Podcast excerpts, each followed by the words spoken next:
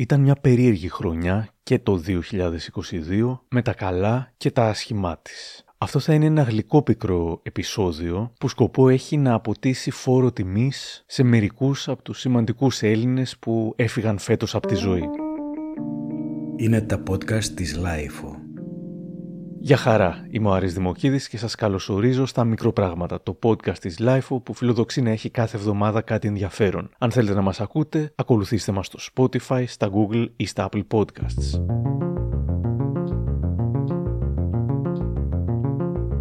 Ιανουάριος του 2022 σε ηλικία 86 ετών, ο Στέλιος Σεραφίδης, παλέμαχος τερματοφύλακας της ΑΕΚ, χάνει τη μάχη με τον καρκίνο. Η ΑΕΚ τον είχε ήδη τιμήσει, βάζοντας τη μορφή του σε έναν από τους τέσσερις πυλώνες της ΟΠΑ Παρένα, ενώ τον είχε τιμήσει και για την προσφορά του στην ομάδα δίνοντας το όνομά του στο νέο γήπεδο της ΑΕΚ στα Σπάτα, το Σεραφίδιον. Στις 12 Ιανουαρίου μαθαίνουμε τον θάνατο του Μπάμπη Αργυρίου, που υπήρξε σημαντικό μέρος της νεότερης μουσικής ιστορίας της Θεσσαλονίκης. Ήταν δημοσιογράφος, μουσικοκριτικός, εκδότης, παραγωγός, είχε γράψει και βιβλία, Εκτός των άλλων είχε φτιάξει το fanzine Rolling Under, την Lazy Dog Records και φυσικά το μουσικό πόρταλ mic.gr. Λίγες μέρες μετά, ο ζωγράφος Αλέκος Φασιανός φεύγει από τη ζωή σε ηλικία 87 ετών. Είχε ζήσει στο Παρίσι, αλλά σε αντίθεση με άλλους Έλληνες καλλιτέχνες της γενιάς του, δεν συντάχθηκε εμφανώς με τα ευρωπαϊκά πρωτοποριακά ρεύματα της εποχής, διατηρώντας μέχρι τέλους την αγάπη του για την ελληνική τέχνη, αρχαία, βυζαντινή και λαϊκή, και τους ισχυρούς δεσμούς του με τη βιωμένη εμπειρία του ελληνικού χώρου. Εδώ τον ακούμε από το παρασκήνιο της ΕΡΤ, μέσα από το σπίτι του Γιάννη Τσαρούχη, να μιλάει για το πώς και ο ίδιος αλλά και ο Τσαρούχης αγαπούσαν την απλότητα των υλικών. Το πιο απλό πράγμα, δηλαδή είναι αυτό που, λέμε, που είπε ο Περικλής, φιλοκαλούμε με τευτελεία στον επιτάφιο. Είπε στους Αθηναίους ότι και σπίτια ωραία έχετε και νέους όλα, όλα είναι καμωμένα με τα πιο απλά μέσα. Όταν είχα κάνει τη σημαντική έκθεση στην οδό Μέρλιν το 66 και είχε έρθει και ο Γιάννης και είχε δει τους ποδηλάτες που έκανε παρουσία για πρώτη φορά πούμε, και μου λέει: ε, Τα έχω κάνει το 36 αυτά με τη χαρακτική του φωνή. Δεν το είπε με κακή, αλλά του άρεσε κιόλας που. Ε, και λέει: Ξέρεις, ε, έχουμε δει τα ίδια πράγματα και εσύ τα βλέπεις κάπως αλλιώς, ας πούμε τώρα. Ε, λέω, δεν πειράζει, λέω, και όλα τα αντικείμενα έχουν ξαναγίνει. Και άμα ζωγραφίζει, λέω, την ίδια καρέκλα, ξέρω, πέντε ζωγράφοι, την κάνουν διαφορετικά. Λίγες μέρες αργότερα, ένας νεότατος ηθοποιός Μόλις 31 ετών, ο Πάνος Νάτσης βρίσκει ακαριαίο θάνατο, έχοντας παίξει στη νέα σειρά του Γιώργου Καπουτζίδη που μόλις είχε τελειώσει γυρίσματα. Στο podcast για τις σειρές του Καπουτζίδη είχα ρωτήσει τον σεναριογράφο σχετικά. Δεν είχε προλάβει να δει κάτι. Εγώ ότι είχα στο κινητό μου και του είχα δείξει κάποια πράγματα. Ε, φεύγουμε και ωστόσο αφήνουμε κάτι πίσω με το οποίο εσείς μπορεί να γελάτε, να συγκινήσετε. Είναι αυτό το περίεργο αυτής της δουλειάς. Πραγματικά αφήνεις κάτι πίσω το οποίο δεν ξεχνιέται. Και χαίρομαι γιατί ο Πάνος άφησε κάτι το οποίο είναι... Χαίρομαι, καταλαβαίνετε πώς το λέω το χαίρομαι. Κάτι το οποίο είναι... το, το έκανε με τόσο αγάπη, ήταν πολύ περήφανος για αυτή τη δουλειά και ήταν εξαιρετικός σε, σε αυτή τη δουλειά. Αν και ήταν φοβερός στο οποίος ο Πάνος νομίζω ήταν εξαιρετικός ώρα της δουλειάς που ανέλαβε.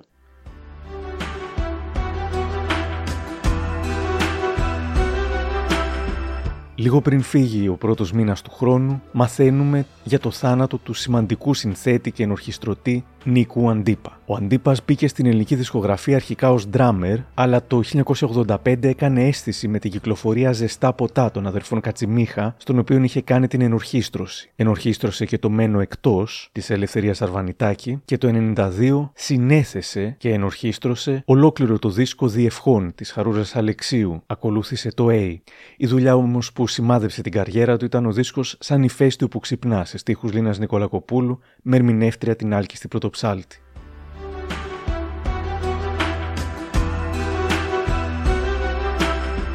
Νίκο μου, μεγαλώσαμε ξαφνικά, θα έγραφε εκείνη τη μέρα η άλκηστη πρωτοψάλτη.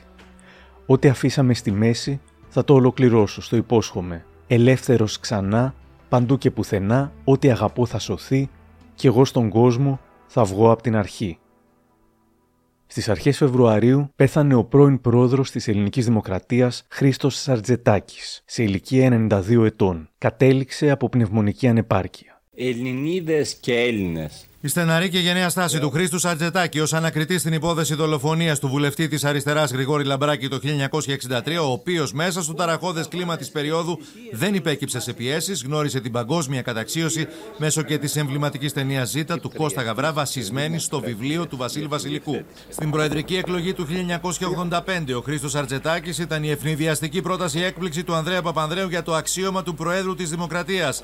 Μετά την ολοκλήρωση της προεδρικής θητείας, αποσύρθηκε σε μεγάλο βαθμό από τη δημόσια ζωή, αρθρογραφώντας ωστόσο στον τύπο και δημοσιεύοντας κείμενα στην ιστοσελίδα του. Αν και είχε ζήσει μια σημαντικότατη και σπουδαία ζωή, δεν θεωρήθηκε ιδιαίτερα πετυχημένος ως πρόεδρος της Δημοκρατίας. Όχι πως δεν είχε και κάποιες καλές στιγμές, ας πούμε, ήταν ο πρώτος πρόεδρος της Δημοκρατίας που κάλεσε αντιστασιακούς στη δεξίωση της 24η Ιουλίου. Όμως το πομπόδες στυλ και ύφος του και τα υπερβολικά καθαρευουσιάνικα διαγγέλματά του σατυρίστηκαν πολύ, ενώ η θητεία του σημαδεύτηκε και από την άρνησή του να απονείμει χάρη στον Ισοβίτη Χρήστο Ρούσο, τον Άγγελο, από την ταινία Άγγελος, παρά τη θετική εισήγηση του Συμβουλίου Χαρίτων. Τελικά ο Ρούσος θα αποφυλακιζόταν με χάρη που δόθηκε το 1990 από τον επόμενο πρόεδρο της Δημοκρατίας, τον Κωνσταντίνο Καραμανλή.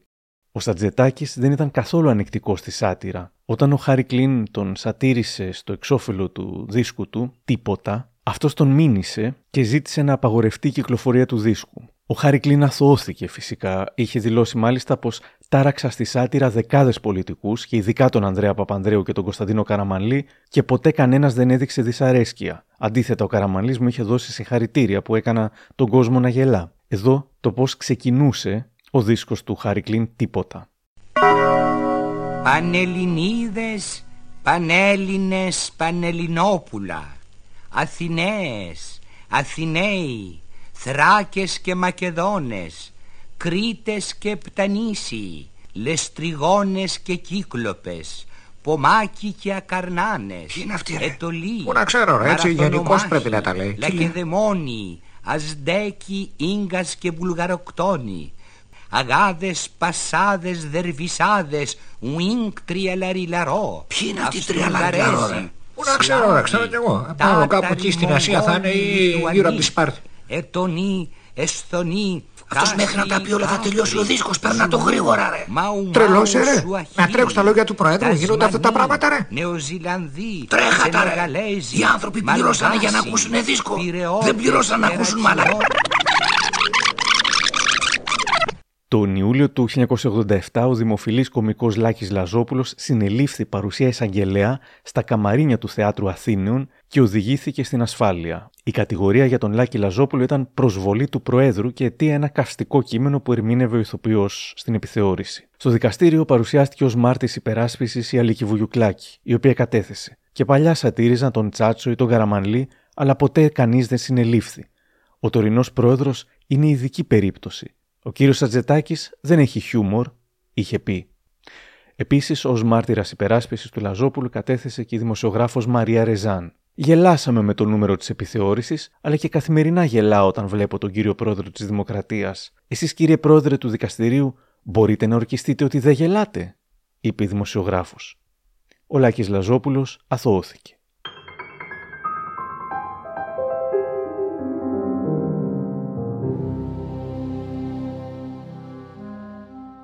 Στις 6 Φεβρουαρίου, στα 75 της, έφυγε η στιχουργός Μαριανίνα Κριεζή. Τα τελευταία χρόνια είχε αποτραβηχθεί. Είχα προσπαθήσει να της πάρω συνέντευξη για το podcast με τη Λιλιπούπολη, στο οποίο είχαν μιλήσει όλοι οι συνθέτες και για την Κριεζή με τα καλύτερα λόγια. Εκτός από στίχους στη Λιλιπούπολη, είχε γράψει στίχους σε πασίγνωστα τραγούδια της Αρλέτας, από τη Σερενάτα και τον Τάκη μέχρι το τσάι για σεμιού και το περίφημο τα ήσυχα βράδια, μέχρι το στράτο Διονυσίου, το ένα λεπτό περιπτερά, την Ελένη Δήμου, η ζωή είναι γυναίκα, πάρε πασά μου, κατά βάθος αλεπού και τη Λένα Πλάτωνος, σαμποτάζ, πτήση 201, το κοπερτί και τόσα άλλα. Στη Ρόδο ζαχαρένια παραλία μιλούν ακόμα για τη Ρόζα Ροζαλία και λένε πως την άνοιξη σαρόδινη ανάμνηση περνάει πέρα μες στη Ρόζα Ανατολή. Στα μέσα Φεβρουαρίου φεύγει από τη ζωή η Ευστρατεία Μαυραπίδου. Επρόκειτο για μία από τις τρεις γιαγιάδες της Σικαμιάς, η φωτογραφία των οποίων από το καλοκαίρι του 2015 να φροντίζουν το μωρό μιας πρόσφυγα έκανε το γύρο του κόσμου οδηγώντας στο να προταθούν οι τρεις γιαγιάδες για Νόμπελ Ειρήνης. Η Ευστρατεία Μαυραπίδου ήταν 96 ετών. Μερικές μέρες αργότερα γίνεται γνωστός ο θάνατος του πρώην Υπουργού Δημήτρη Τσοβόλα μετά από μάχη με τον καρκίνο. Ήταν 80 ετών. Είχε παραμείνει σταθερά στη δεκαετία του 80 στο Υπουργείο Οικονομικών, στην κυβέρνηση του Πασόκ και του Ανδρέα Παπανδρέου. Ήταν δημοφιλής λόγω φιλολαϊκών πολιτικών σε μια περίοδο που το χρήμα έρεε άφθονα από την Ευρώπη. Δεν θα συμφωνήσουν πολλοί ότι η ας πούμε φιλολαϊκή στάση του Τσοβόλα βοήθησε τελικά τη χώρα. Ούτε βέβαια η νοοτροπία του Τσοβόλα δώστα όλα. Τσοβόλα δώστα όλα. Τσοβόλα δώστα όλα. Το 1991 προσήχθη στο ειδικό δικαστήριο κατηγορούμενος για το σκάνδαλο Κοσκοτά. Καταδικάστηκε για απιστία περί την υπηρεσία και για παράβαση του νόμου περί ευθύνης υπουργών. Εκτός από τη φυλάκιση, με αναστολή, καταδικάστηκε και με τριετή στέρηση των πολιτικών του δικαιωμάτων, χάνοντας έτσι τη βουλευτική του έδρα. Αρνήθηκε να εξαγοράσει την ποινή του και για το ποσό έγινε έρανος μεταξύ των μελών του Πασόκ. Μετά την νίκη του Πασόκ στις εκλογές του 1993, η Βουλή των Ελλήνων του απένει με χάρη. Όμως δεν θέλησε να συμμετάσχει στις επόμενες κυβερνήσεις του Πασόκ και μάλιστα, όσο ζούσε ο Ανδρέας Παπανδρέου, έφυγε από το Πασόκ και ίδρυσε το Δίκη, κόμμα που πήγε καλά στις εκλογές του 1993 με 4,43 αλλά στη συνέχεια δεν κατάφερε ποτέ να ξαναμπεί στην Βουλή. Ο Τσοβόλας προσπάθησε να αναστείλει τη λειτουργία του κόμματος, οι υπόλοιποι του κόμματος δεν το δέχτηκαν και το συνέχισαν και αυτός εργάστηκε ξανά ως δικηγόρος. Πέτυχε την καταδίκη του Επαμινόντα Κορκονέα στην δίκη για τον φόνο του Αλέξανδρου Γρηγορόπουλου. Λίγο πριν φύγει ο Φεβρουάριος, η βουλευτής επικρατείας της Νέας Δημοκρατίας και πρώην Υπουργός και Ευρωβουλευτής Μαριέτα Γιαννάκου έφυγε από τη ζωή, ταλαιπωρημένη για πολλά χρόνια από ασθένειες σε ηλικία 71 ετών. Για πολλούς την είχε στιγματίσει το Υπουργείο Παιδείας στην κυβέρνηση του Κώστα Καραμανλή όταν προσπάθησε να μεταρρυθμίσει το ελληνικό εκπαιδευτικό σύστημα. Υπερασπίστηκε το Παιδαγωγικό Ινστιτούτο σε σχέση με το βιβλίο της ιστορίας, ειδικά όταν η περιγραφή συνοστισμός στην προκυμαία για την μικρασιατική καταστροφή αντικαταστάθηκε με το αναγκάστηκαν να εγκαταλείψουν κάτω από ιδιαίτερα βίαιες συνθήκες. Τότε λοιπόν είχε στηρίξει το βιβλίο και είχε πει «Το βιβλίο θα κριθεί στα σχολεία. Ανάλογα με την αξιολόγηση μπορεί και να κριθεί εκ νέου. Έγινε πολιτικό θέμα για λόγους που δεν έχουν σχέση με την ιστορία. Δεν είναι δυνατόν, είχε πει, να λέμε ό,τι ζητάει το κοινό κάθε φορά. Όμως το κοινό που ήθελε να γίνεται το δικό του κάθε φορά της γύρισε την πλάτη και στις επόμενες εκλογές του 2007 αποτυγχάνει να εκλεγεί βουλευτής. Το 9 γίνεται ευρωβουλευτής και το 19 είναι στη δεύτερη θέση του ψηφοδελτίου επικρατείας της Νέας Δημοκρατίας. Μιλώντας στο Πρόταγκον τα Χριστούγεννα του 2012, δηλαδή 10 χρόνια πριν το θάνατό της, είχε πει: Θέλω να θυμούνται ως αυτό που είμαι. Και αυτό που είμαι είναι ότι είμαι ένας άνθρωπος και ορθολογιστής αλλά και πρωτοποριακός σε πολλά πράγματα. Ε, ότι είμαι ένας άνθρωπος έντιμος, με όλη τη σημασία της λέξης και νομίζω ότι το έχω αποδείξει και ότι είμαι ένας άνθρωπος αποφασιστικός. Δηλαδή δεν σχεδιάζω μόνος στα λόγια, αλλά θέλω να μετουσιώνω τα λόγια σε πράξεις. Έτσι θέλω να με θυμούνται ε, και αυτοί που με ξέρουν έτσι θα με θυμούνται.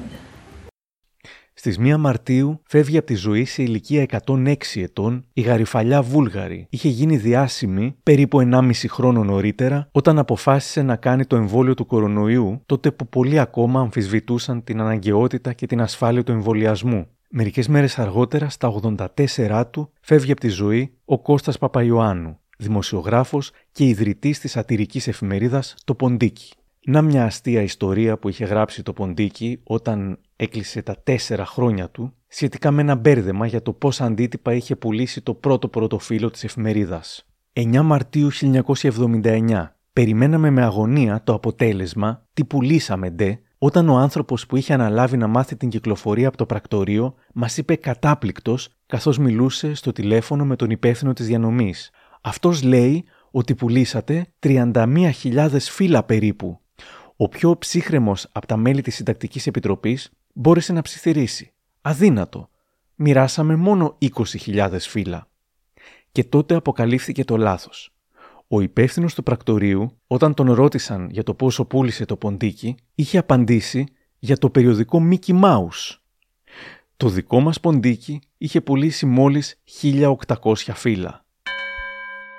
Στις 10 Μαρτίου πεθαίνει σε ηλικία 83 ετών ο επιχειρηματίας Δημήτρης Κοντομινάς. Πέρα από την Interamerican, ο Κοντομινάς είχε ιδρύσει ή εξαγοράσει πλήθος άλλων επιχειρήσεων, μεταξύ των οποίων την τράπεζα Interbank, την Ευρωκλινική Αθηνών, την τράπεζα Novabank, το στόλο αεροσκαφών και ελικοπτέρων Interjet, είχε υπάρξει ιδιοκτήτης του Άρη Θεσσαλονίκης, για μια εικοσαετία ήταν συνειδιοκτήτης και μετά ιδιοκτήτης του τηλεοπτικού Α και των ραδιοφωνικών σταθμών Α, ήταν ιδιοκτήτης των κινηματογραφικών αιθουσών Village Roadshow Greece, του τηλεοπτικού σταθμού Channel 9 κλπ. Το όνομά του είχε εμπλακεί σε δικαστικές διενέξεις, στην υπόθεση επισφαλών δανείων του ταχυδρομικού ταμιευτηρίου, για την υπόθεση της απάτης, το δικαστήριο τον είχε τελικώς απαλλάξει, ενώ το 2016 είχε διωχθεί ποινικά για φοροδιαφυγή και ξέπλυμα βρώμικου χρήματος.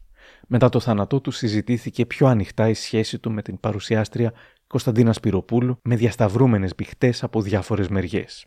Στις 12 Μαρτίου πέθανε ο σκηνοθέτης Γιώργος Πετρίδης, σε ηλικία 88 ετών. Σημαντικός δάσκαλος, είχε σκηνοθετήσει πολλές ταινίες του ελληνικού κινηματογράφου και σειρές της τηλεόρασης, μεταξύ των σειρών ήταν και ο περίφημος Μεθοριακός Σταθμός. Την ίδια περίοδο έφυγε από τη ζωή η πρώην βουλευτής της Νέας Δημοκρατίας Έλσα Παπαδημητρίου, ο πατριάρχης της αθλητικής δημοσιογραφίας Πέτρος Λινάρδος, η Ειρήνη Κονιτοπούλου Λεγάκη, μια από τις πιο εμβληματικές φωνές του νησιώτικου τραγουδιού, στα 91 της, είχε δηλώσει κάτι ωραίο. Πολλές φορές όταν τραγούδαγα μικρή μόνη μου, χόρευα και πολλές φορές μου ερχότανε κλάμα σε ορισμένα τραγούδια. Ου, συγκινιόμουν πάρα πολύ. Τα τραγούδαγα μόνη μου και δεν με ένοιαζε άμα μ' ακούγανε, δεν τραγούδαγα για να μ' ακούσουνε, τραγούδαγα γιατί το τράβαγε η ψυχή μου. Μου άρεσε αυτό το πράγμα. Στις 12 Απριλίου τραγικό θάνατο βρίσκει ο κορυφαίος Έλληνας ορειβάτης Αντώνης Σικάρης, σκοτώνεται στα Ιμαλάια κατά την κατάβασή του από το βουνό Νταουλαγκίρι. Πριν ξεκινήσει την τελευταία του αποστολή, ο 60χρονος Σικάρης είχε μιλήσει στη LiFO και την Άννα Κόκορη για το στόχο του, να πατήσει και τις 14 υψηλότερες κορυφές της γης. Δυστυχώς δεν τα κατάφερε.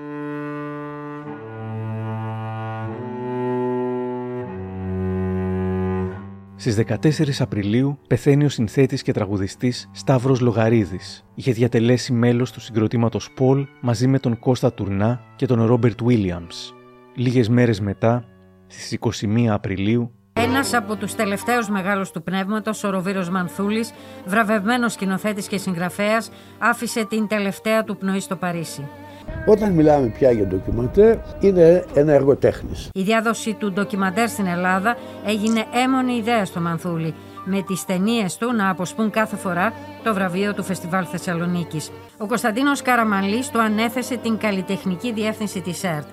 Στις μέρες του επίσης ιδρύθηκε η ΕΡΤ της Θεσσαλονίκης. Το Μάιο φεύγει από τη ζωή σε ηλικία 91 ετών ο γνωστός ηθοποιός και πορνοστάρ Κώστας Γκουσγκούνης, έπειτα από ανακοπή καρδιάς. Να τα τα πουλάκια μου. Ήρθαν έτσι τα πράγματα που δεν πρόφτασα καν να τη συστήσω στον Ηλία. Ναι, για φαντάσου. Και γαμηθήκαμε. Στην τελευταία του συνέντευξη είχε πει Φοβάσαι το θάνατο; Ποτέ. δεν το φοβάμαι. Με φοβάται. Στις 17 Μαΐου δεν πενθεί μόνο η Ελλάδα, αλλά ολόκληρος ο κόσμος και ιδιαίτερα οι λάτρεις της μουσικής. È morto Vangelis, celebre compositore, musicista greco. C'est évidemment un géant du cinéma qui disparaît. Mais... His musical signature was the sound of soaring hope and lonely infinite distance. The incomparable Vangelis. The winner is Vangelis for Chariots of Fire.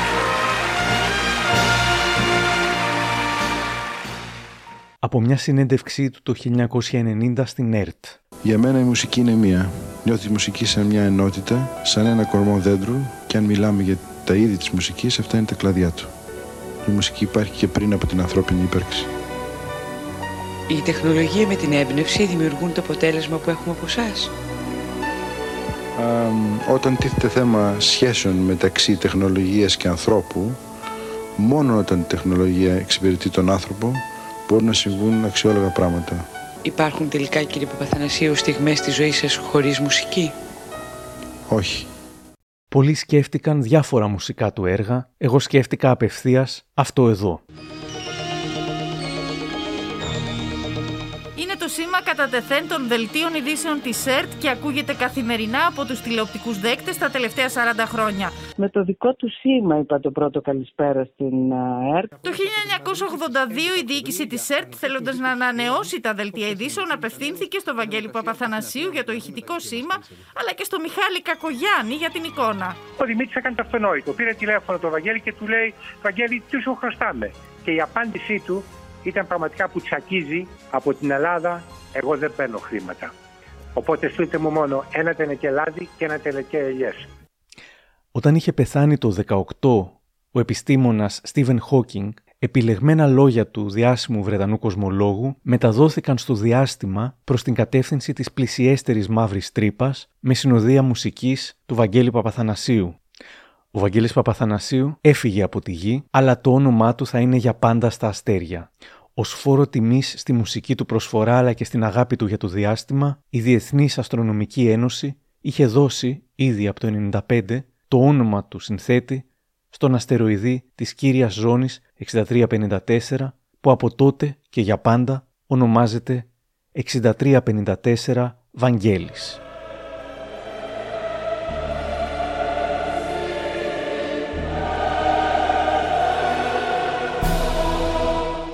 Λίγο πριν φύγει ο Μάιος, ο τραγουδιστής Δάκης πεθαίνει σε ηλικία 79 ετών. Σε παλιότερη συνέντευξή του, ο Δάκης είχε αποκαλύψει πως είχε διαγνωστεί με καρκίνο στο παχύ έντερο και οι γιατροί του έδιναν το πολύ 6 μήνες ζωής.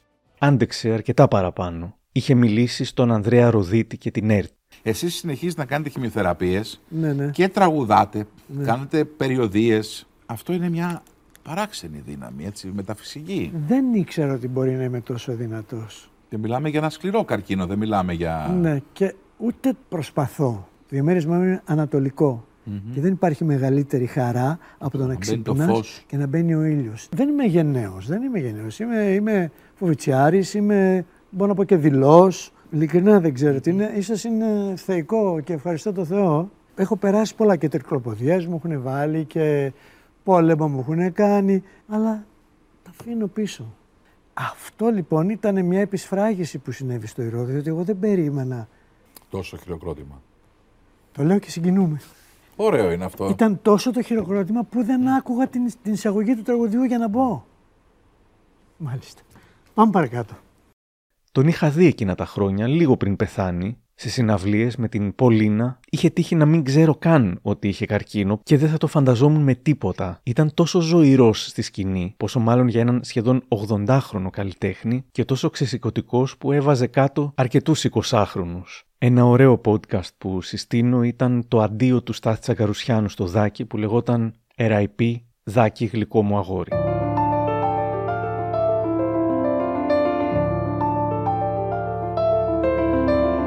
Στις 13 Ιουνίου πεθαίνει σε ηλικία 83 ετών η διευθύντρια της Εθνικής Πινακοθήκης Μαρίνα Λαμπράκη Πλάκα.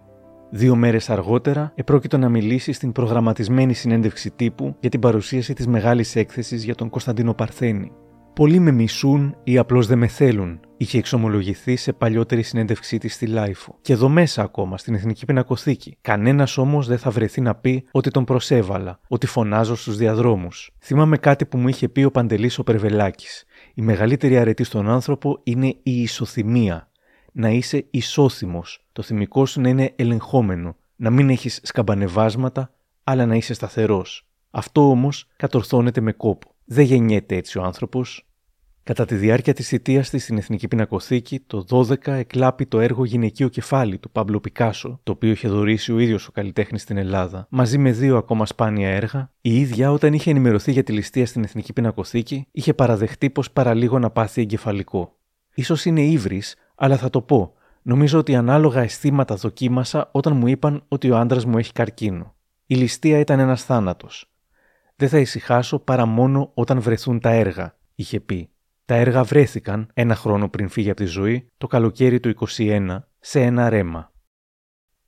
Στις 25 Ιουνίου, σε ηλικία 78 ετών, πεθαίνει ο Κωνσταντίνος Τζούμας.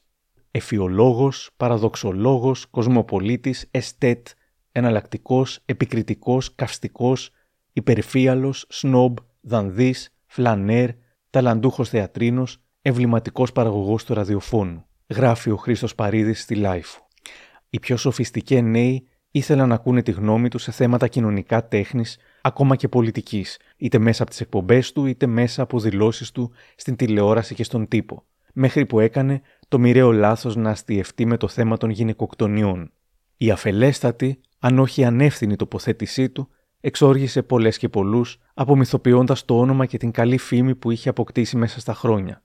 Κάποιοι και κάποιες του το συγχώρεσαν, άλλοι πάλι όχι. Οι φίλοι και οι φίλες του του συμπαραστάθηκαν, καταλήγει ο Παρίδης, τα social media και οι instructors της νέας ηθικής τον διέγραψαν όμως διαπαντός. Ήδη όμως είχε καταπονημένη υγεία. Αυτό το ήξεραν λίγοι. Πάντως, ένας άκυρος αστερισμό προφανώς και δεν σβήνει τη μεγάλη συναρπαστική πορεία του Κωνσταντίνου Τζούμα. Τι θα βάλετε μέσα στη διαθήκη σας;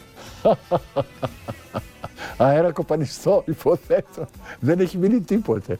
Γιατί όταν κάτι μου τελειώσει, είτε είναι βιβλίο, είτε είναι ρούχο, είτε λεφτά, δίνεται να κυκλοφορεί. Δηλαδή δεν υπάρχει λόγος. Ναι, δεν νομίζω ότι θα έχει τίποτε μέσα. Δεν θα βρουν απολύτως τίποτε. Θα είναι αυτό που περίμενες να, αλλά δεν. Ένα δώρο άδωρον.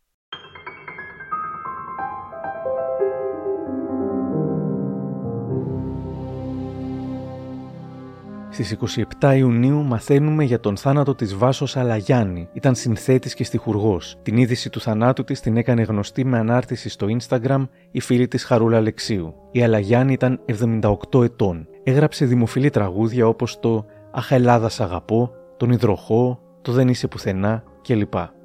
Στις 30 Ιουνίου πέθανε σε ηλικία 75 ετών ο εθνικός μας εκλογολόγος, ο γνωστός πολιτικός επιστήμονας Ηλίας Νικολακόπουλος. Στο μυαλό μου θα είναι για πάντα συνώνυμος με συναρπαστικές εκλογικές βραδιές στο Μέγκα, ενδεικτικά να ένα απόσπασμα από το 1993 όταν ο Κωνσταντίνος Μητσοτάκης έχασε τις εκλογές και κέρδισε ο Ανδρέας Παπανδρέου. Δεν ξέρω αν με ακούτε, κατ' επανάληψη πάντως έχει βγει στο μπαλκόνι, έχει χαιρετήσει τον κόσμο, πάντα συνοδευόμενος από τη σύζυγό του Δήμητρα Λιάννη.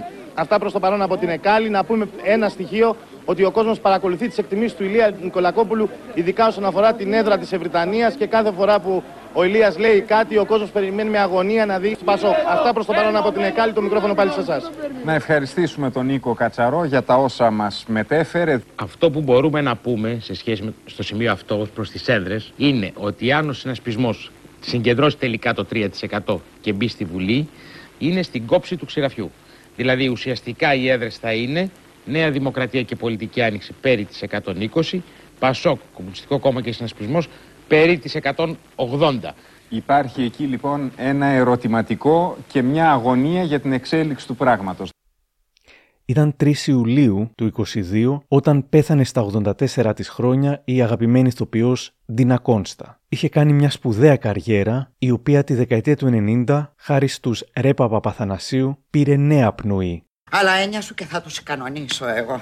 Από μένα θα την βρούνε. Γιατί τι θα κάνεις; Έχω σκεφτεί να τους δώσω ένα μάθημα. Μωρέ τι μάθημα. Αυτοί θέλουν μεγάλο χουνέρ για να ταρακουνηθούν, ε. Του το έχω έτοιμο. Περίμενε και θα δεις.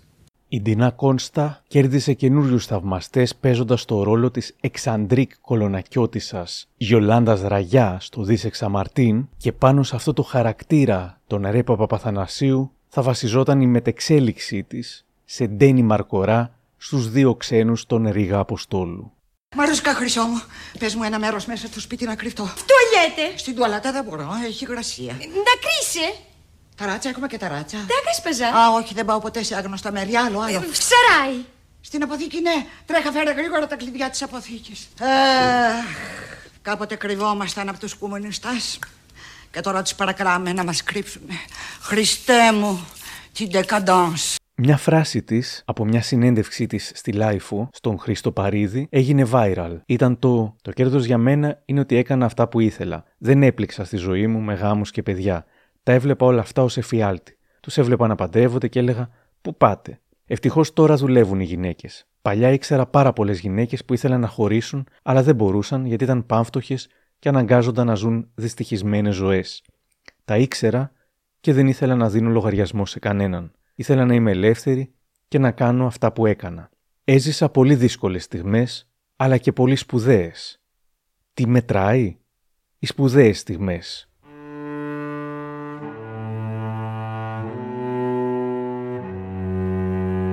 Στις 6 Ιουλίου πεθαίνει ο ζωγράφος Γιώργος Λαζόγκας στα 77 του.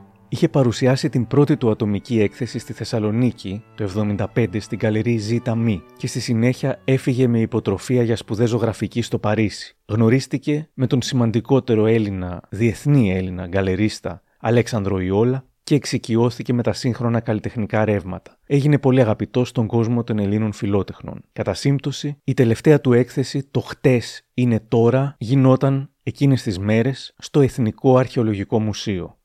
Από τις πιο πολυσυζητημένες απώλειες ήταν αυτή του Ματσέου Γιωσαφάτ, του ψυχίατρου. Ο Γιωσαφάτ είχε αφηγηθεί τη ζωή του στη LiFO και εκτός των άλλων είχε πει στο Γιάννη Πανταζόπουλο: Οι παιδικές εμπειρίες είναι αυτές που διαμορφώνουν το σενάριο της ζωής μας, κυρίως ο πρώτος χρόνος και έπειτα τα επόμενα 4 ή 5 έτη.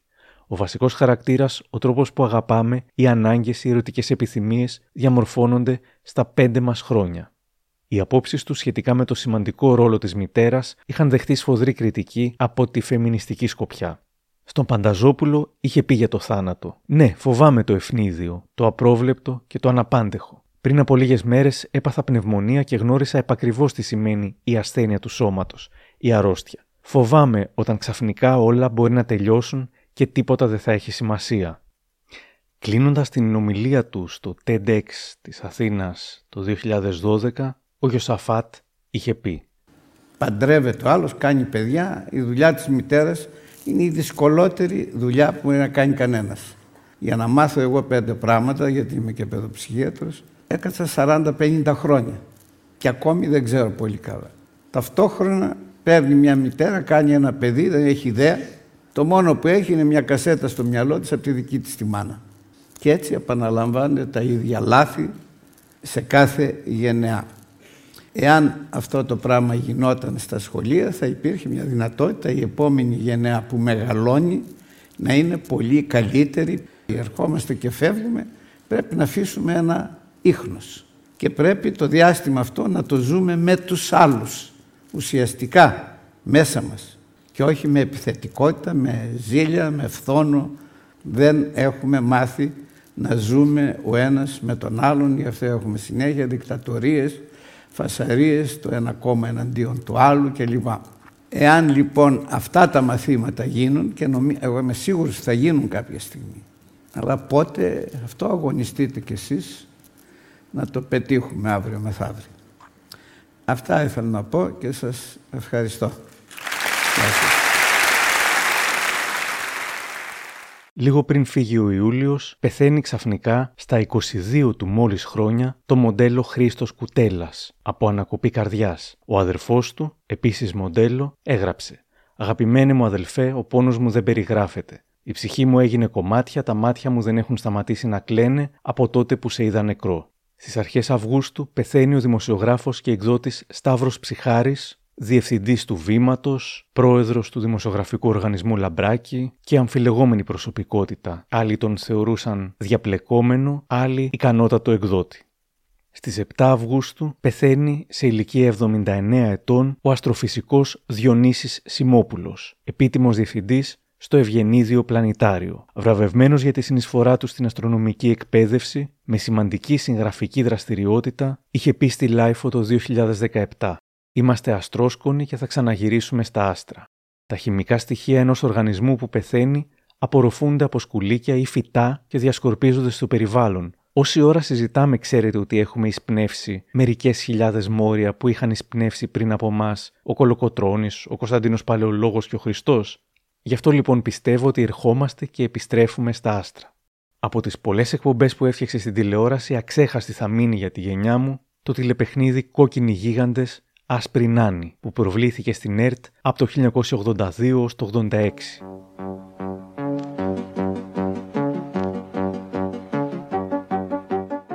περίπου 40 χρόνια μετά έγινε ένα υπέροχο reunion στο YouTube, ένα βίντεο σε συνεργασία των Two Science και των Need More Space, όπου ο υπεύθυνος της εκπομπής Διονύσης Σιμόπουλος και ο παρουσιαστής της Αργύρης Παυλίδης έκαναν μια ενδιαφέρουσα συζήτηση μεταξύ τους. Να πως ξεκινούσε. Μέσα στο κεφάλι σου, πω, τι έγινε. Ξύπνησες ένα πρωί και είπες να τώρα εγώ θα κάνω αυτή την εκπομπή. Πώς έγινε; Θυμάσαι τη Λιλιπούπολη καθόλου. Τη Λιλιπούπολη, βέβαια. βέβαια. Ο Μάνος Χατζηδάκης θέλοντας να φτιάξει μία παιδική, μεταξύ άλλων δηλαδή, μία παιδική εκπομπή, ζήτησε από τη Ρεγίνα την Καπετανάκη που ήταν σκηνοθέτης τότε, να συνεργαστεί με την Ελένη την Βλάκου που ήταν παιδοψυχολόγος. Χρησιμοποίησαν επίσης σαν άμεση συνεργάτηρα τη Μαριανίνα την Κριέζη τότε στα πρώτα της ε, βήματα, έτσι. Και μεταξύ των άλλων, αν θυμάσαι τους χαρακτήρες της Λιπούπολης, υπήρχε και ο Δόκτωρ Δρακατόρ. Ω, ναι, βέβαια. Ναι. Ο Δόκτωρ λοιπόν Δρακατόρ της θύμιζε, όπως λέει εκ των υστέρων φυσικά, εμένα που ήμουν στο πλανητάριο. Από εκεί λοιπόν λέω, αν αυτοί το κάνουν στο ραδιόφωνο, γιατί να μην το κάνουμε και στην τηλεόραση. Αποφάσισε να το κάνει τηλεπαιχνίδι. Λοιπόν, πρέπει να μας πεις τι είναι οι νόβες. Α, νέα άστρα. Β, γέρικα άστρα. Γ, διπλά άστρα. Έχεις τρία δευτερόλεπτα καιρό.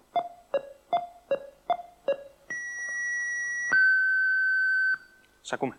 Το α. Για να δούμε τι θα πει ο ηλεκτρονικός υπολογιστής. Αν είναι σωστό ή όχι. Κρίμα. Κρίμα. Η σωστή απάντηση είναι η απάντηση Β. Οι νόβες είναι γέρικα άστρα στο στάδιο του θανάτου τους με έκρηξη. Εάν θέλετε τώρα εσείς να πάρετε μέρος στο παιχνίδι και να βάλετε υποψηφιότητα για τον τελικό και για το δώρο του τελικού, που είναι ένα καταπληκτικό βίντεο, τότε πρέπει να γράψετε στη διεύθυνση για την εκπομπή Κόκκινοι Γίγαντες, Άσπρη Νάνη, ταχυδρομικός κώδικας 11520. Στις 9 Αυγούστου πεθαίνει η Αγγελική Βαρελά, σε ηλικία 92 ετών. Ήταν πολυβραβευμένη συγγραφέας παιδικής λογοτεχνίας και κυρίως πολυδιαβασμένη. Δέκα μέρες μετά πεθαίνει ο ηθοποιός και συγγραφέας Τσιμάρας Τζανάτος. Καλλιτεχνική και ανήσυχη φύση, ασχολήθηκε με το κείμενο, τη στοιχουργική, το σενάριο και τη δημοσιογραφία, μεταξύ άλλων. Το 2013, σε συνεργασία με κρατούμενους οροθετικούς και χρήστες των φυλακών Κορυδαλού, παρουσίασε το έργο του Κάπα που γράφτηκε για να παιχτεί από τους ίδιους τους κρατούμενους στο χώρο της φυλακής. Στις 21 Αυγούστου φεύγει από τη ζωή ο τραγουδιστής Ρόμπερτ Williams, σε ηλικία 73 ετών. Το 1977 συμμετείχε στο διαγωνισμό τραγουδιού της Eurovision με το κλασικό πια μάθημα Σολφέζ, με το οποίο η Μπέση Αργυράκη, η Μαριάννα Τόλη, ο Πασχάλης και ο ίδιος έφτασαν στην πέμπτη θέση. Ήταν κιθαρίστας και τραγουδιστής της μπάντας Paul μαζί με τον Κώστα Τουρνά και τον Σταύρο Λογαρίδη που πέθανε λίγους μήνες νωρίτερα. Έγραψε τη μουσική και τους στίχους για τα κομμάτια της σειράς «Η λάμψη» του Νίκου Φόσκολου. Είχε όμως γράψει και τον ύμνο της Νέας Δημοκρατίας και όπως είπε σε ένα βαθμό τον έγραψε και ως αντίδραση στο ότι όταν το 81 ανέβηκε στην εξουσία το Πασόκ αυτός μπήκε σε μαύρη λίστα καθώς δεν ήταν του κόμματος. Η ΕΡΤ τον έκοψε τελείως, τα ραδιοφωνικά προγράμματά της χάραξαν τους δίσκους του για να μην παίζουν.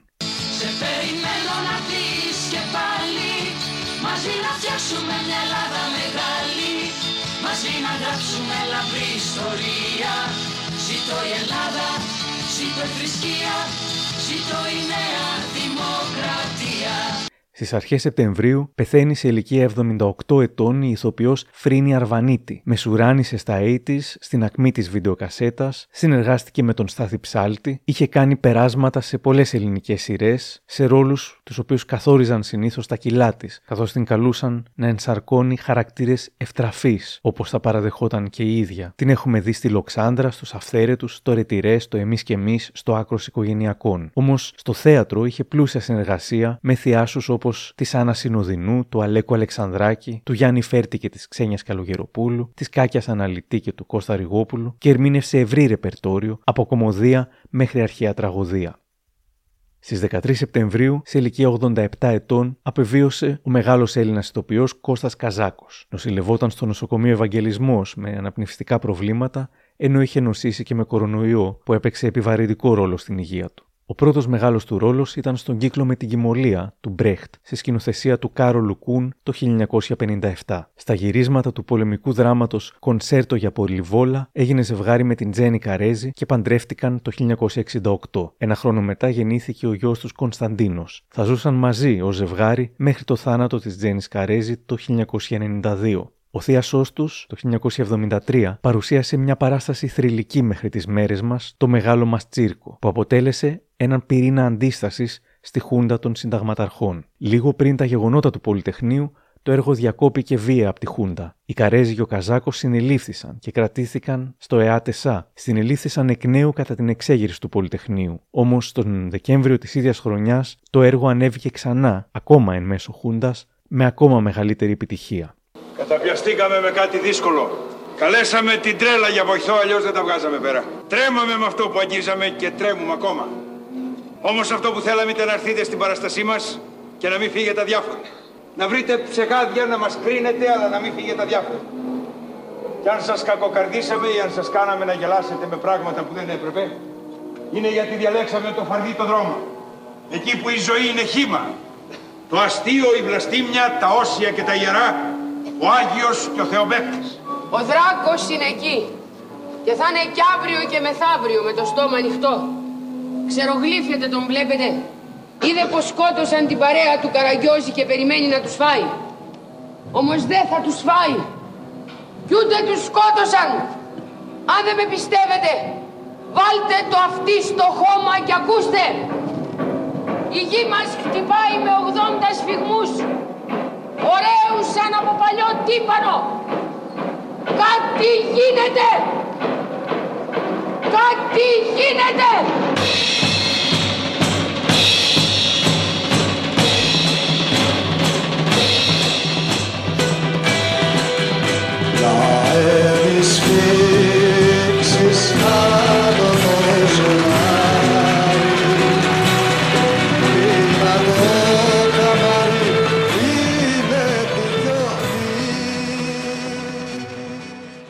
Στην τηλεόραση ο Καζάκος πρωτοέπαιξε με την Τζένι Καρέζη το 1973 στη σειρά Μαρίνα Αυγέρη, σε σενάριο της Καρέζη, το οποίο υπέγραψε με το ψευδόνυμο Παυλίνα Μπόταση. Η τελευταία του εμφάνιση ήταν στην καθημερινή σειρά Βέρα στο δεξί. Από το 2007 ως το 2012 ήταν βουλευτής επικρατείας του Κουκουέ. Το 1997 ο Καζάκος παντρεύτηκε την ηθοποιό Τζένι Κόλια με την οποία απέκτησε τρία παιδιά. Στις 14 Σεπτεμβρίου πεθαίνει ο αρχαιολόγος και πρόεδρος του Μουσείου της Ακρόπολης Δημήτρης Παντερμαλής, σε ηλικία 81 ετών. Η Αργυρό Μποζόνη τον είχε ρωτήσει αν η ζωή στο σκάμα ανέσκαψε το Δίον, τον είχε βοηθήσει στη διοίκηση του μουσείου. Πολύ, γιατί και εκεί όταν φτάναμε σε κάποιες δύσκολες συνθήκες βλέπαμε να έρχεται όλο το χωριό για να βοηθήσει στην ανασκαφή. Αν τον άνθρωπο δεν τον χειρίζεσαι ως άνθρωπο, έχεις τελειώσει. Νομίζω ότι αυτό είναι το μυστικό, η συνεννόηση και ο αλληλοσεβασμός, να μιλάς και να καταλαβαίνει ο ένας τον άλλον χωρίς να μεσολαβεί μια διαταγή.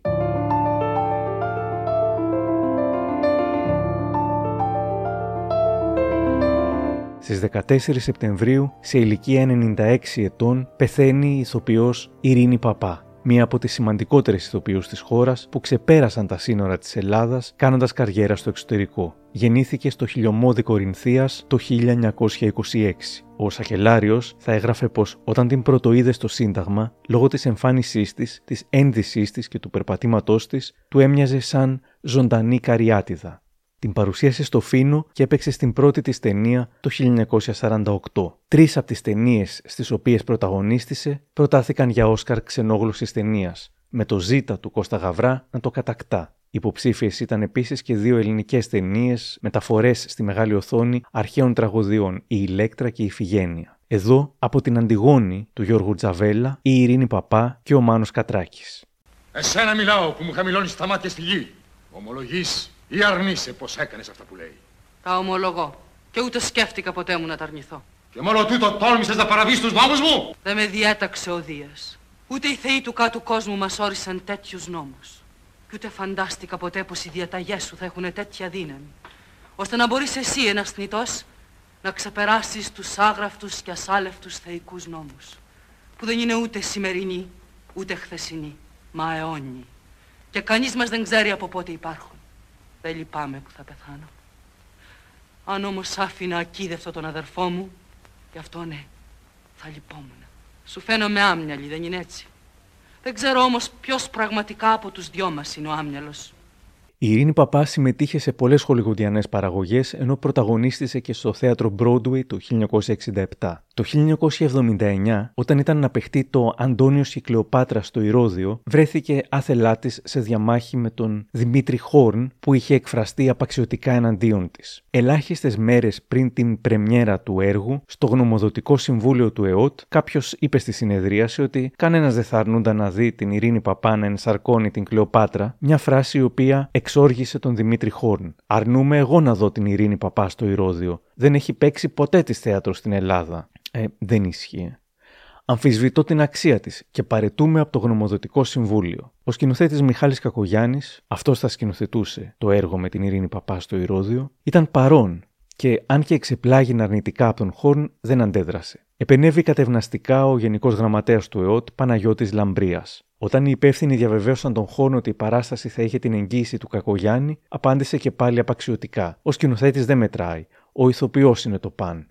Μαθαίνοντας όλα αυτά, η Ειρήνη Παπά από τις εφημερίδες θα σχολίαζε μάλλον αποστομωτικά. Ο κύριος Χόρν έχει κάθε δικαίωμα να μην του αρέσω και πιστεύω πως γνήσια δεν του αρέσω. Όπως άλλωστε γνήσια δεν μου αρέσει και εμένα αυτός. Αλλά εφόσον γνωμοδοτούσε, θα έπρεπε τα επιχειρήματά του να ήταν τεκμηριωμένα. Λυπάμαι που στις παραμονές μιας δύσκολης πρεμιέρας τέτοιες δηλώσεις δημιουργούν στο θεατή ατμόσφαιρα στρατοδικίου. Η παράσταση δεν είναι δίκη, ούτε η σκηνή γήπεδο. Οι κριτικές για το έργο ήταν θετικές, δικαιώνοντας την επιλογή του Κακογιάννη. Μερικές μέρες μετά, σε ηλικία 82 ετών, πεθαίνει και μία άλλη δημοφιλής Ελληνίδα ηθοποιός, εδώ από τον Αντένα. Η μικρή Μάρθα ξεκίνησε να κάνει μπαλέτο σε ηλικία 7 ετών. Σε μια θεατρική παράσταση του σχολείου την είδε τυχαία ο Ρέστης Λάσκος, έκανε δοκιμαστικό στη Φίνος και έτσι σε ηλικία 17 ετών βρέθηκε στην ταινία Η Άγνωστος. Ήταν μόνο η αρχή. Ο καημός μου ήταν, δεν ήθελα να. Θα ήθελα να μου λένε τι καλή ηθοποιός που είσαι. Όχι να μου πούνε ότι είμαι ωραία. δηλαδή αυτό δεν μου άρεσε. Δεν μου άρεσε. Η ομορφιά καταπίνει το, το, το ταλέντο. Δεν ήξερα ότι η αγάπη μετριέται με τα σουβλάκια. Με όλα μετριέται. Και με τα μικρά και με τα μεγάλα. Τα μεγάλα όμως δεν τα είδαμε ακόμα. Εγώ με βλέπω λιγάκι σαν ξένη. Δεν μπορώ να ταυτιστώ με αυτήν τη Μάρθα που βλέπω. Είναι πολλά τα χρόνια, δεν μπορώ να ταυτιστώ. Ο άντρας που θα παντρευτώ θα είναι από σώ. Αγαπώ λες τους φίλους μου, τους σκύλους μου, τις αναμνήσεις μου, τις ρητίδες μου, τους θεατρίνους και τα ταξίδια. Θέλω να γεράσω γιατί σημαίνει ότι θα έχω ζήσει, γιατί δεν γερνάνε ω πεθαίνουν νέοι. Και για το θάνατο διαφορώ γιατί δεν θα είμαι εκεί. Ε, βέβαια δεν Μ' αρέσει η ρεγάμα του. Πιάστο να δεις ότι στο θάνατο δεν θα είσαι εκεί. Πότε σε νοιάζει. Πρόβλημα των ολονών είναι ο θάνατο σου. Δεν είναι δικό σου.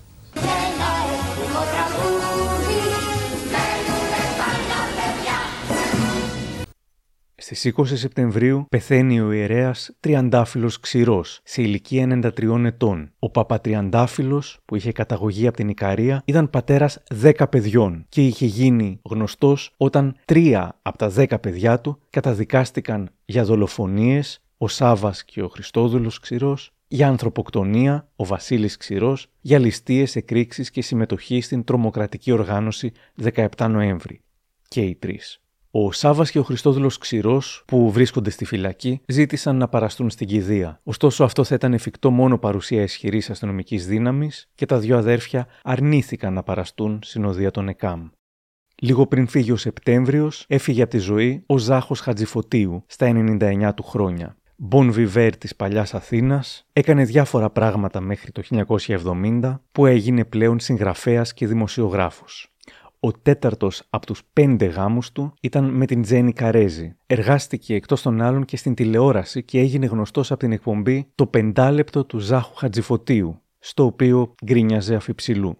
Δεν υπάρχει κάποιος σεβασμός, κάποια αγάπη για αυτή την πόλη. Θα μου πείτε τώρα, τι λες, Χριστιανέ μου, αγάπη και σεβασμός από ποιον; Από τον Βλάχο που ήρθε από, από τον Τύρναβο και άνοιξε σκυλάδικο στην Αθήνα, από αυτόν θες αγάπη για την Αθήνα. Σας αγαπάει τον Τύρναβο. Την Αθήνα θα αγαπήσεις τα 3,5 εκατομμύρια που ζουν στην Αθήνα, μέσα στα 3,5 θέλω να πω εκατομμύρια που ζουν στην Αθήνα, ζήτημα οι 500.000 να είναι Αθηναίοι. Τα υπόλοιπα 3 εκατομμύρια είναι επιδρομής. Και ήρθαν εδώ για να τα οικονομήσουν, για να βρουν δουλειές, για να διοριστούν. Τέρμα.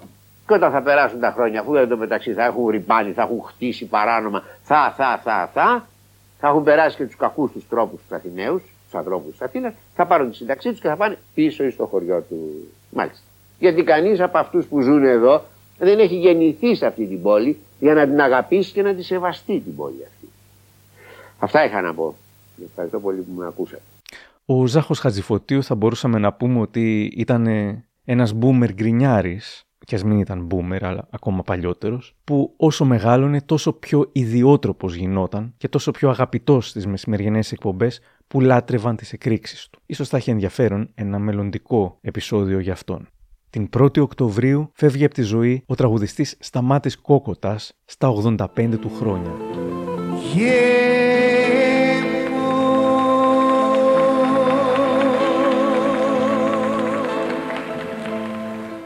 Είχε συνεργαστεί με σπουδαίους δημιουργούς, από τον Ξαρχάκο και τον Μούτσι μέχρι τον Καλδάρα, τον Χατζινάσιο, τον Σπανό, τον Ζαμπέτα. Κάποια στιγμή είχε πει στη Lifeot και τον Γιάννη Χατζηγεωργίου το 2013, μια πολύ γνωστή εταιρεία ξυριστικών μου είχε κάνει πρόταση να ξυρίσω τις φαβορίτες μου έναντι του ποσού των 50 εκατομμυρίων, προκειμένου να λανσάρει τα ξηραφάκια της. Αλίμονο αν έκανε τέτοιο πράγμα. Είναι θέμα αξιοπρέπειας. Κάποιος θα σκεφτόταν σιγά σε ένα χρόνο θα ξαναμεγάλωναν οι φαβορίτες. Δεν είναι έτσι, γιατί αύριο θα έρθουν και θα σου πούνε: Βγάλε τώρα και τα ρούχα σου, γιατί τόσο αξίζεις. Και είχε κλείσει εκείνη τη συνέντευξη ως εξής.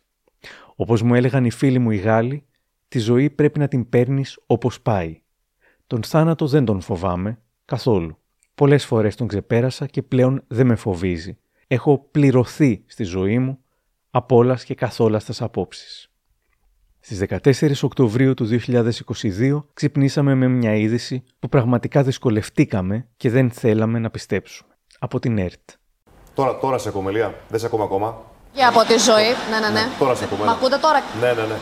Μια πολύ δυσάρεστη είδηση. Ε, μόλις μάθαμε ότι έφυγε από τη ζωή ο Αλέξανδρος Νικολαίδης, ε, ο Ολυμπιονίκης ε, του ΤΑΙΚ Ποντό, εκπρόσωπος, ο αναπληρωτής εκπρόσωπος τύπου ε, του ΣΥΡΙΖΑ.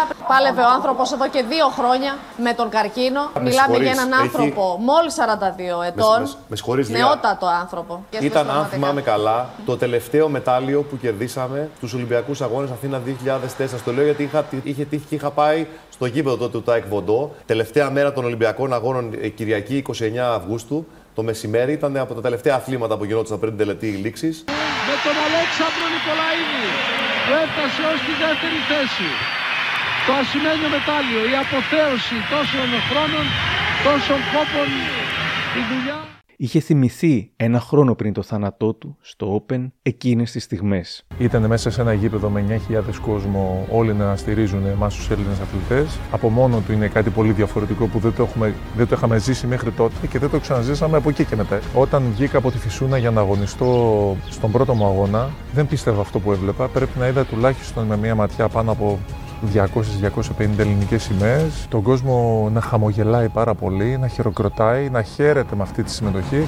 Δεν ήξεραν ποιοι ήμασταν, δεν ήμασταν πετυχημένοι αθλητές τότε οι περισσότεροι. Ε, γυρνούσαμε με τις στολές, με το εθνόσημο. Στο μετρό κάπου πηγαίναμε, όλοι μας χειροκροτούσαν, όλοι μας φωνάζανε καλή επιτυχία. Τα μετάλλια για μας είναι τα παιδιά μας. Είναι κάτι πολύ ξεχωριστό τόσο πολύ που οι περισσότεροι από εμάς, άμα ζητήσεις να σου πούμε με λόγια, αν δεν τα έχουμε προβάρει, δεν ξέρουμε πώς να σου το πούμε ακριβώς.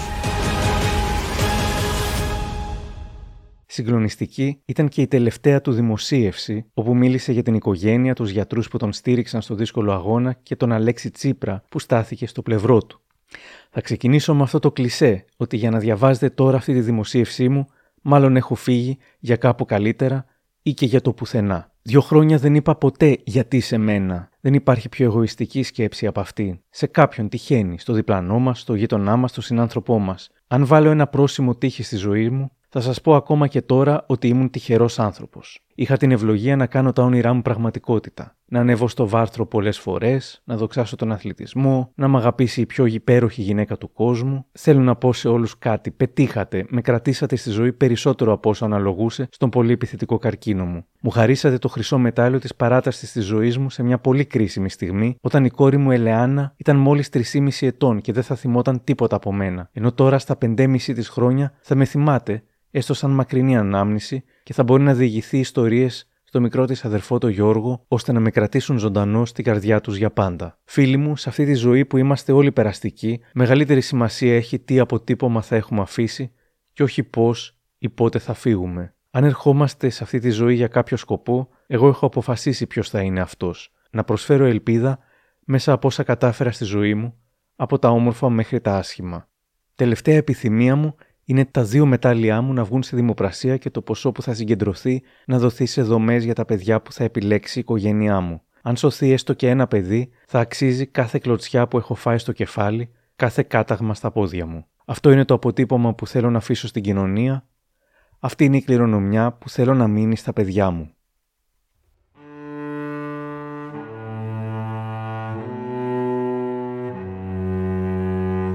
Στις 6 Νοεμβρίου πεθαίνει η αρχιτέκτονας Μαρία Κοκκίνου. Είχε αφήσει το αποτύπωμά της σε κτίρια όπως το Μουσείο Μπενάκη.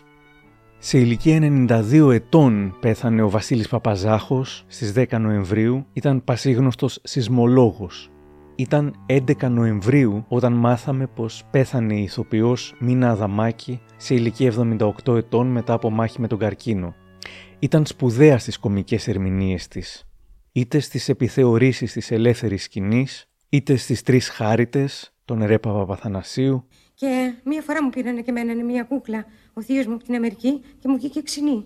Και ήταν τόσο όμορφη κούκλα, αμερικάνικη, Μιραμπέλα τη λέγανε. Ε, όταν την ξάπλωνες, μιλούσε. Μάμι, μάμι, άια Μιραμπέλα, άια Μιραμπέλα. Ε, και όταν τη σήκωνε σταματούσε η Μιραμπέλα. Και τι έγινε τελικά με τη Μιραμπέλα. Μια μέρα που έλειπα εγώ στο σχολείο, την πήρε η Μαρία κρυφά, της έσκησε το φουστάνι και το έκανε καπέλο στη δική της κούκλα, το παλιοκόριτσο. Και εσείς τι κάνατε; Έφαγα πάλι ξύλο, γιατρέ μου. Επειδή όταν το ανακάλυψα, κυνήγησα τη Μαρία μου με το ψαλίδι να της φάξω. Ε, μα ήταν πολύ επιθετική η αντίδρασή σας. Τώρα είσαι με ποιον είσαι, με μένα ή με τις γαϊδάρες, γιατρέ μου; Είτε στο Safe Sex των Ρέπα Παπαθανασίου, Μα δεν καταλαβαίνεις τίποτα, πια σε θέλω. Θέλω να κάνουμε έρωτα. Ε, πάλι. Μα σε παρακαλώ, βρε Σαμπρίνα, τι θα παράμε διπλοβάρδιε έτσι τα καλά καθούμενα. Τόσες φορές το έχουμε κάνει, δεν με έχεις βαρεθεί κι εσύ. Η επανάληψη είναι η μήτρη της μαθήσεως, έλα σε παρακαλώ. Σαμπρίνα, Σαμπρίνα, εγώ κατά βάθος είμαι ένα πάρα πολύ σεμνό και απλό παιδί. Και οπωσδήποτε μονογαμικός τύπος. Τι θες να πεις μονογαμικός, μονογαμιέσαι μόνος σου. Συνέχισε να παίζει και στην τηλεόραση, έπαιξε και στην Εθνική Ελλάδος του Γιώργου Καπουτζίδη, αλλά και στο θέατρο.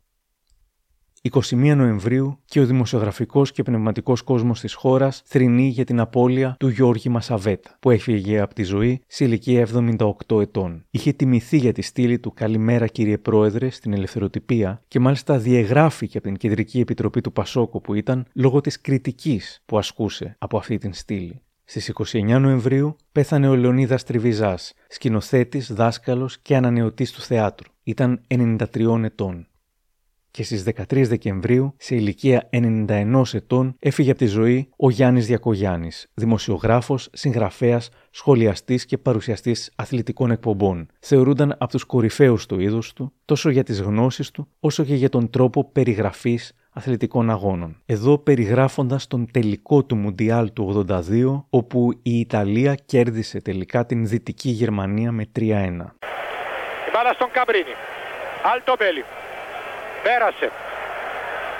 Παλιά για τον Κόντι και είναι πέναλτι.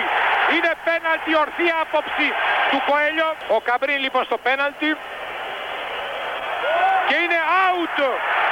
Και είναι out. Μια μεγάλη ευκαιρία που χάνει η Ιταλία να προηγηθεί στο σκορ. Και το γκολ. Το γκολ με τον Καμπρίνη ή τον Ρώση. Τον Ρώση. Ενδιαφέροντα πράγματα θα ακούσετε για τον Διακογιάννη και στο podcast μου «Η σκληρή αλήθεια για τη Ρίκα Βαγιάννη», η οποία ήταν προγονή του. Τη μέρα του θανάτου του, στο facebook ανέβηκε μια μαρτυρία από την αθλητικογράφο Αργυρό Γιαννουδάκη, η οποία έγραψε για τη συνεργασία της με τον Διακογιάννη, υποστηρίζοντας πως πριν από 20 χρόνια αναγκάστηκε να παραιτηθεί εξαιτίας παρενοχλητικής συμπεριφοράς του θα ανέλυε αυτά που υποστήριζε και θα απαντούσε στο γιατί τώρα, στο αμπά, μια ενδιαφέρουσα συνέντευξη από την Χριστίνα Γαλανοπούλου. Αυτοί ήταν λοιπόν πολλοί από τους διάσημους Έλληνες που πέθαναν φέτος. Υπήρξαν και Έλληνες και Ελληνίδες που έγιναν διάσημοι δυστυχώς πεθαίνοντας, όπως όλα τα θύματα γυναικοκτονίας, όπως ο Άλκης Καμπανός ή όπως ο Κώστας Φραγκούλης. Τους τιμούμε και θα τους θυμόμαστε. Και θα προσθέσω και τυχόν παραλήψεις που θα μου επισημάνετε. Κλείνοντας, θα ήθελα να διαβάσω την αφήγηση της δημοσιογράφου Χρήσας Λίκου. Το είχε γράψει στο Facebook της, χωρίς να πει όνομα στην αρχή. Εκ των υστέρων είπε και το όνομα. Είναι για έναν από τους ανθρώπους που ήδη μιλήσαμε. Αφηγείτε λοιπόν. Στις 31 Μαου τηλεφώνησα στον αστροφυσικό Διονύση Σιμόπουλο. Ήθελα να τον ρωτήσω αν ήθελε να συμμετάσχει σε ένα project πάνω στο οποίο δούλευα. Του εξήγησα τι ακριβώς σκέφτομαι. Δεσποινής Λύκου, λυπάμαι πολύ. Δεν θέλω να δημιουργήσω πρόβλημα στα σχέδιά σας, αλλά μέχρι το Σεπτέμβρη το πιθανότερο είναι να μην ζω. Λυπάμαι. Το ακούω, αλλά μην. Ήταν μια όμορφη, εντελώς γεμάτη ζωή, χωρίς αποθυμένα. Δεν ξέρω τι να πω. Δεν χρειάζεται να λέμε πάντα κάτι. Έτρεχαν δάκρυα πρώτη φορά για κάποιον που δεν έχω δει ποτέ και που μιλούσα για πρώτη φορά μαζί του στο τηλέφωνο. Μην κλαίτε δεσποινής, ακούγεστε τόσο νέα. Τρέξτε για τη ζωή σας, την αγάπη, τον έρωτα, τη συντροφικότητα. Πώς να σας αποχαιρετήσω, και ο Διονύσης Σιμόπουλος είπε «Να κυλήσουν ήσυχα οι μέρες, όσες μέρες. Καλό σύμπαν. Τι άλλο είναι άλλωστε η ζωή μας, πέρα από ένα αστεράκι που τρεμοπαίζει»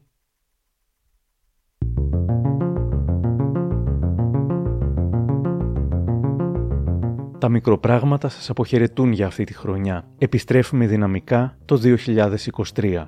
Αν θέλετε να μας ακούτε, ακολουθήστε μας στο Spotify, τα Google ή τα Apple Podcasts. Για χαρά!